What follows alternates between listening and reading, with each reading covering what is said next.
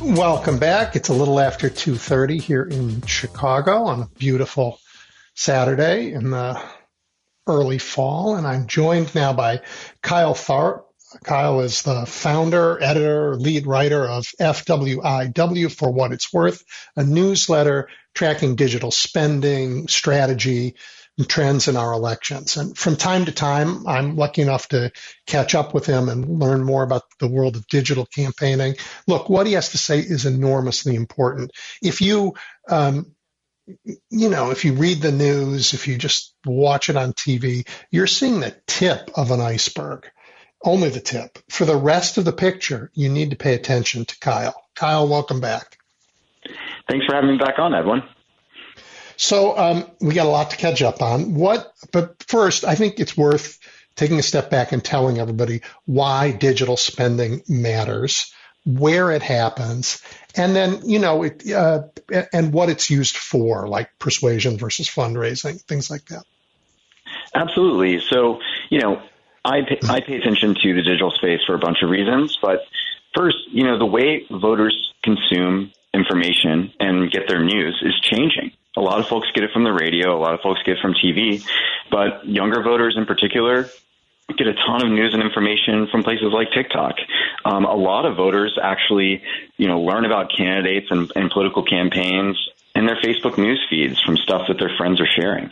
So we want to monitor that um, as well as, as see how campaigns are, are using those different social media platforms and, and different corners of the internet to reach specific groups of voters um, whether that's on Facebook, whether that's using, you know, major, you know, millions of, of dollars of ad spending on YouTube.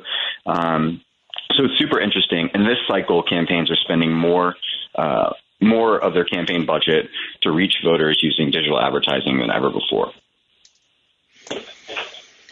Um, and talk a little bit about the difference between spending money to raise money and spending money to move voters. Yeah, absolutely. This has been in the news quite a bit lately. Um, something that we recently noticed, uh, I think since I last spoke with you on the show back in, in June, is that Democrats are completely beating Republicans in digital spending across the board, and it's not even close. Um, a lot of what campaigns you know, spend their money on, on Facebook advertising in particular, is for grassroots fundraising ads, trying to get their supporters to chip in five bucks to support their campaigns turns out Republicans are in a major sort of crisis mode uh, around digital fundraising and small dollar fundraising, and their well is kind of drying up. So, what we've seen in, in U.S. Senate races in particular, Democrats have spent around $26 million on digital ads to Republicans $5 million. In competitive gubernatorial and House races, it's basically two to one as well, which is just nuts. You never see this um, happen. And, and part of that is because Republicans are not able to you know build a base of small dollar grassroots donors. There were a couple articles, I think one in the New York Times last week and one in Politico, kind of outlining the reasons why for that. Um, and there's a whole bunch of different theories. Um, but at the end of the day, my favorite is that Donald Trump has sucked it all up. Yeah, yeah, absolutely. I think that's one that I kind of ascribe to. You know, the Trump campaign is blasting out all these insane emails and, and fundraising appeals online. And a lot of Republican grassroots donors have given all of their, their you know, monthly political budgets to him instead of uh, down ballot candidates, which is, uh, you know, kind of crazy to see. Uh, have at it. have at it. Uh, so, so, um, so Republicans are are having trouble raising money for this stuff. Yeah. Which means they can't reach as many people. They certainly can't reach the mm-hmm. types of people who who are getting their news this way. Um, and that means probably lots of the people who are new registering to vote post Dobbs, because um, that's a younger crowd. So it's interesting. Um, yeah. Can you measure um, not just spend, but also enthusiasm online? Yeah, absolutely. So there are a couple tools that we use to, to monitor how voters are engaging with a given campaign's content online, whether they're liking or sharing different posts on Facebook or Instagram. Um, and we can actually see that and compare it to, to historical data, which is super interesting. Um, obviously, I think one of the biggest stories about the internet and politics this cycle has been uh, John Fetterman's campaign for U.S. Senate in Pennsylvania, uh, sort of having these meme wars with Dr. Oz. Uh, just really crazy, you know, sharing tons of, of fun content, um, making fun of Dr. Oz from being New Jersey and whatever. And that has really it's pretty one-sided war. yeah, yeah, exactly. It's really fired up uh, Democrats, not only in Pennsylvania, but around the country. And so John Fetterman is consistently getting more shares, comments, reactions on his social media posts than pretty much any other uh, candidate around the country. Similarly, something that we wrote about in our newsletter a couple weeks ago was Beto O'Rourke running in Texas. Actually, is is really firing up liberals on Facebook in particular and getting tons of engagement, far outpacing pretty much any other candidate for governor. Um, which was a little unexpected for me. You know, you thought like his 2018 race was a really huge uh, sign of enthusiasm for him, but but this cycle he's actually doing a really great job engaging folks online as well.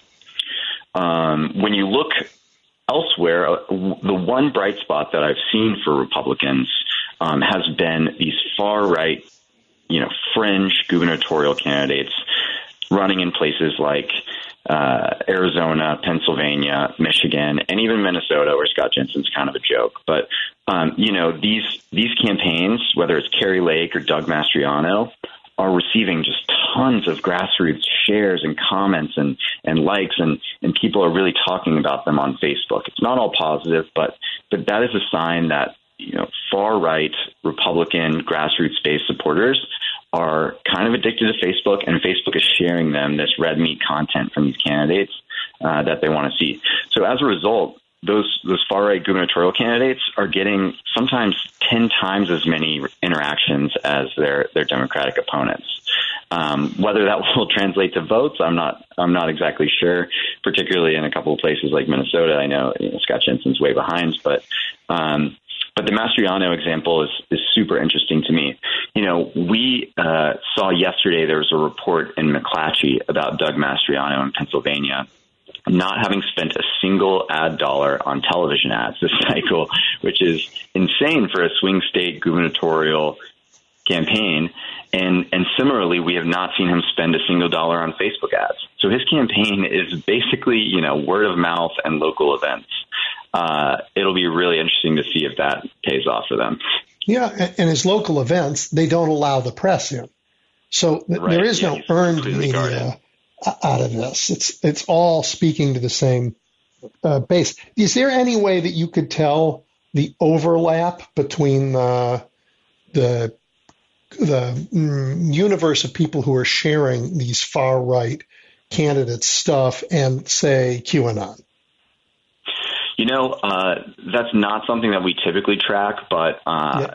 I'm sure that there is quite a bit of that. Um, particularly, you know, the comment section of some of these candidates' campaign posts are vile, pretty terrible places. Uh, you know, whether it's talking about immigration or whatnot.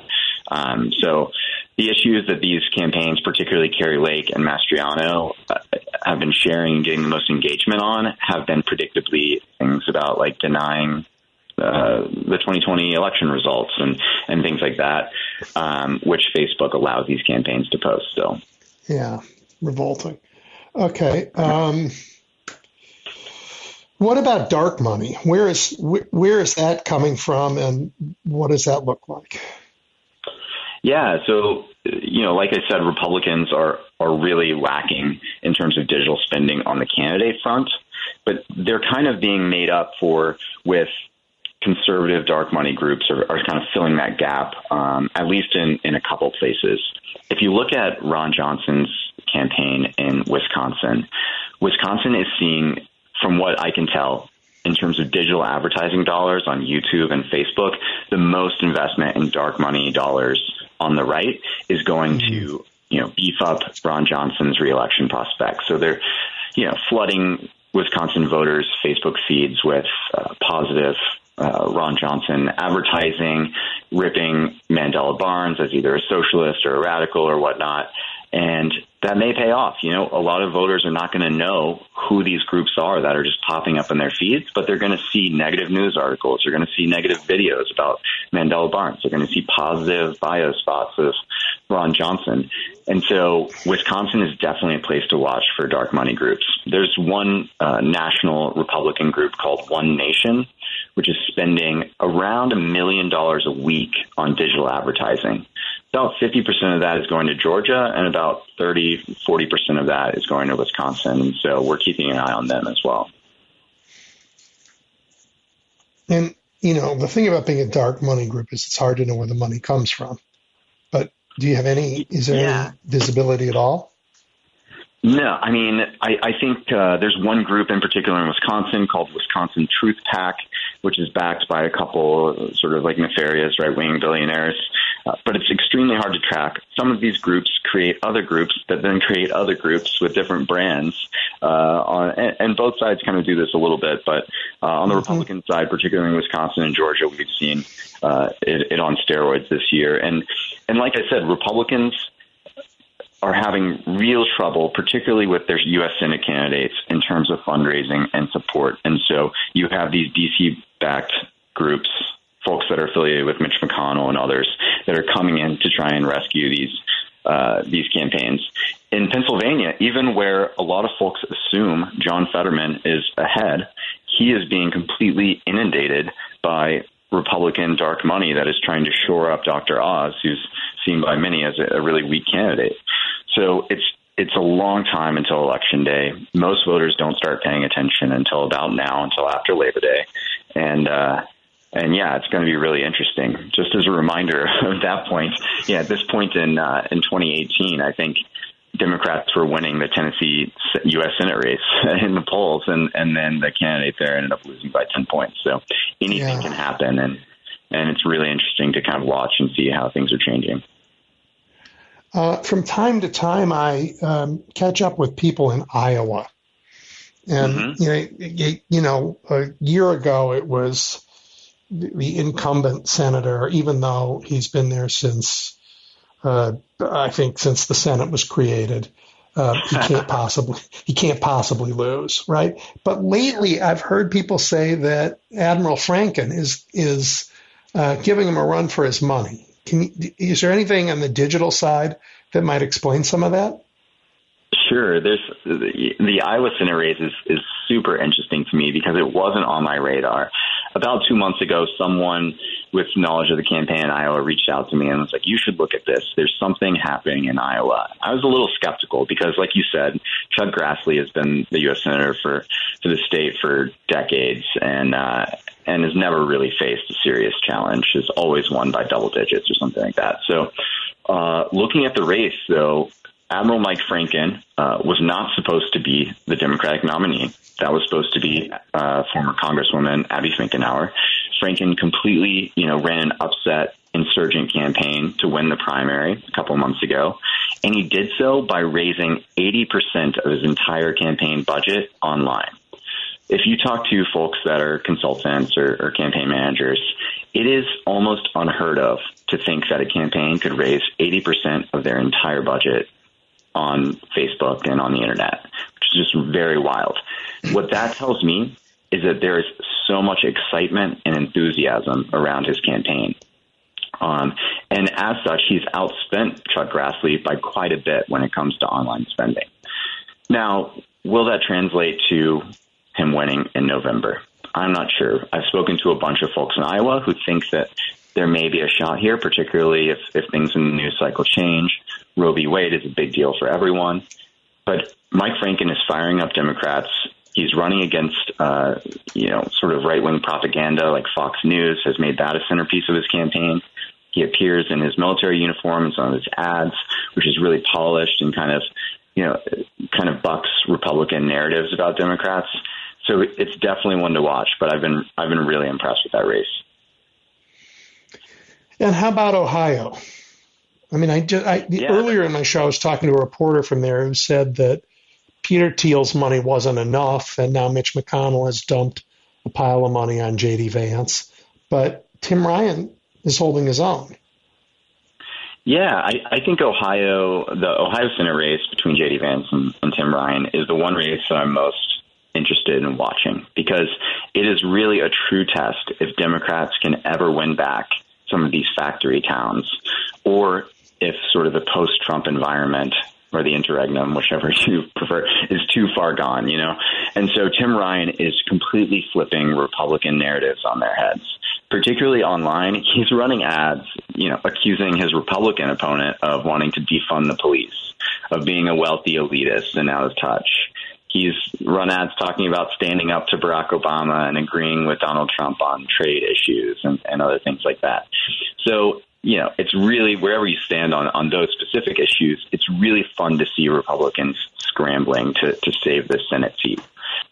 It's it's very a, a really strong tell of whether that seat is actually competitive is Mitch McConnell and other Republicans dumping money into the race because that means they're nervous. And it was not supposed to be a competitive race.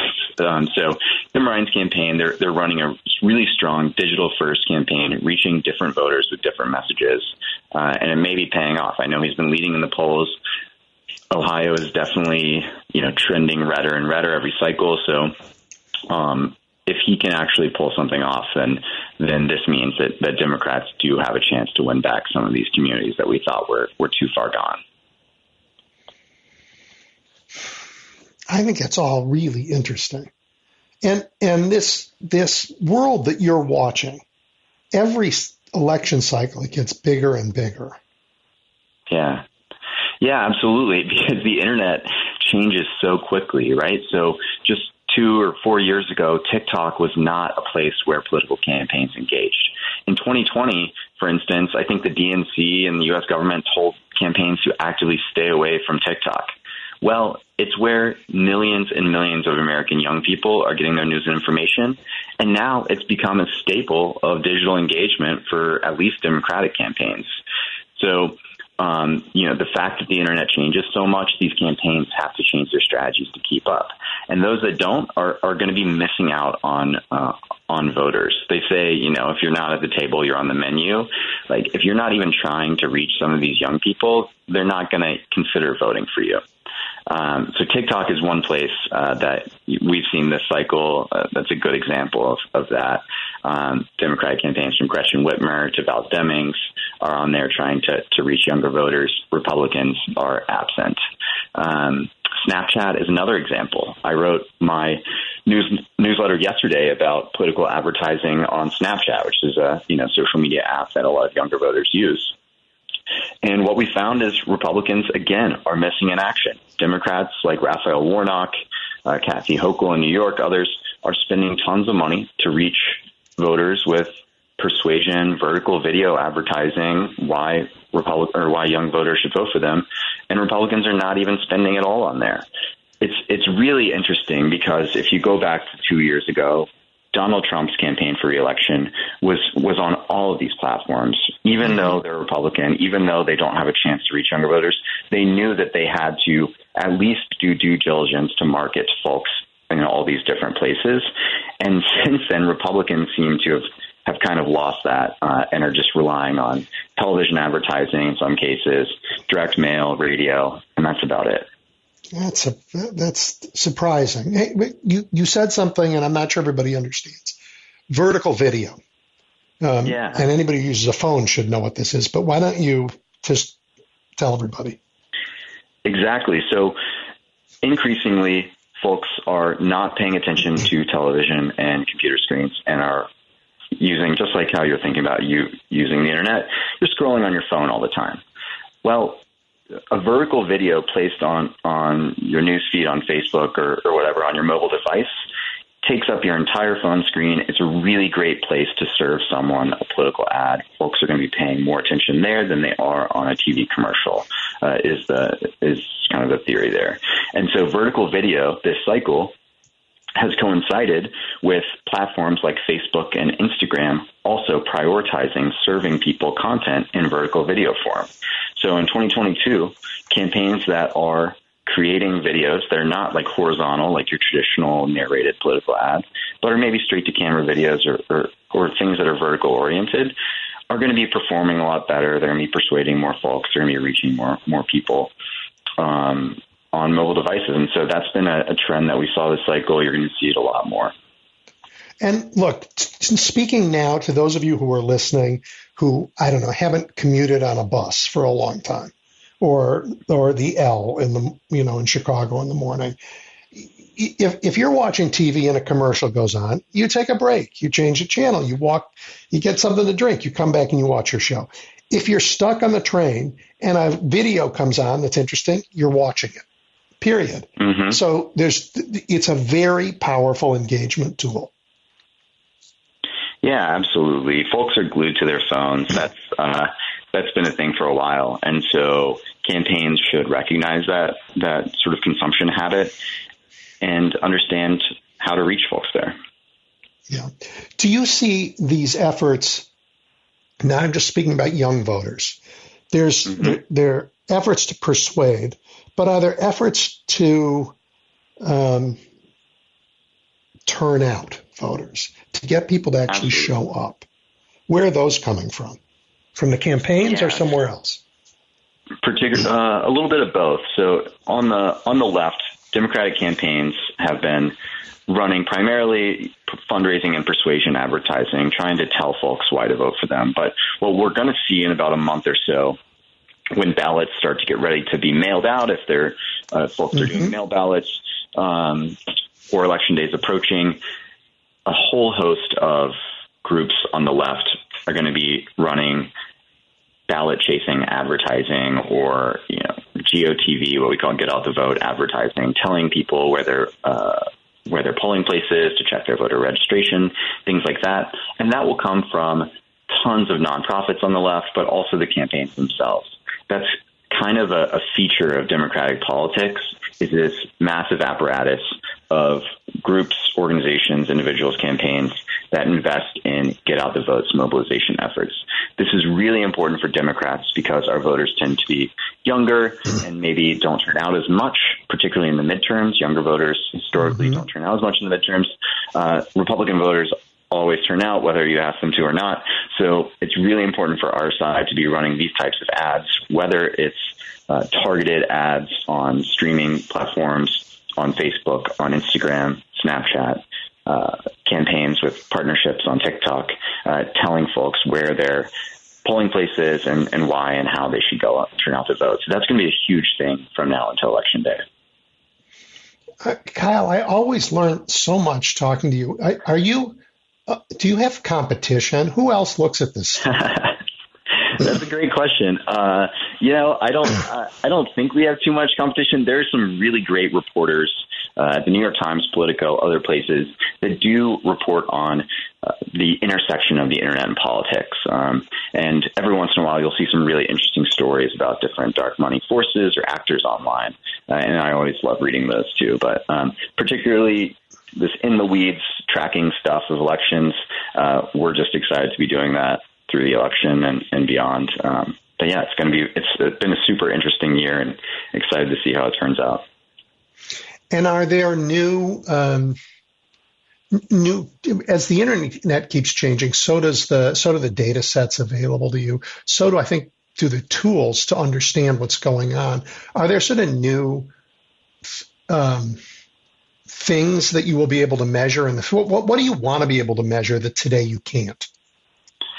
I hope so. I, I think the, the thing that is most interesting to me is not necessarily the digital ad spending because anyone can throw a million dollars at some ads and it's kind of like casting things out into the abyss. But I'm most interested in seeing how folks are responding, engaging with content online, sharing content, talking about an issue. Um, and so currently we're able to see that on Facebook and Instagram. Facebook is actually not excited about that fact. Uh, it, Facebook, the company Meta behind Facebook, really doesn't appreciate the fact that reporters and researchers like myself are able to see their top performing content because a lot of times it's pretty bad content or maybe it's misinformation. So Facebook is supposedly going to be ending access to these types of tools after election day. Um, and, and that's a, a real hmm. travesty.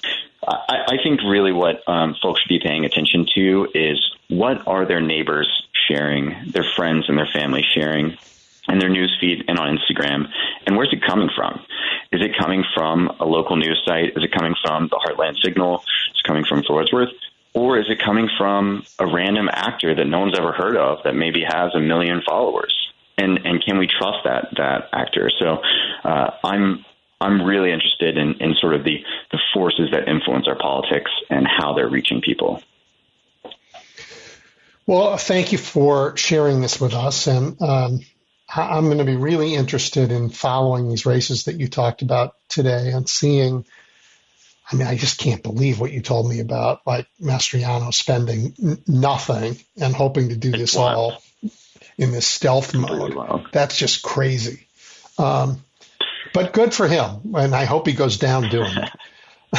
um, Kyle, as always, it's a it's a great pleasure catching up. I look forward to our next conversation, and um, let's let's see where we get to. Great, thanks so much, everyone. Have a good one. Thank you. That uh, was Kyle Tharp, the co-founder and editor, lead writer for what it's worth, and I just think this is fascinating stuff. We're going to take a break, maybe have some news, and uh, when we come back, uh, Jared Yates Sexton, author and a very interesting sort of political analysis analyst, will join us. And of course, later on, I'll take your calls. You're listening to The Big Picture with Edwin Eisendrath on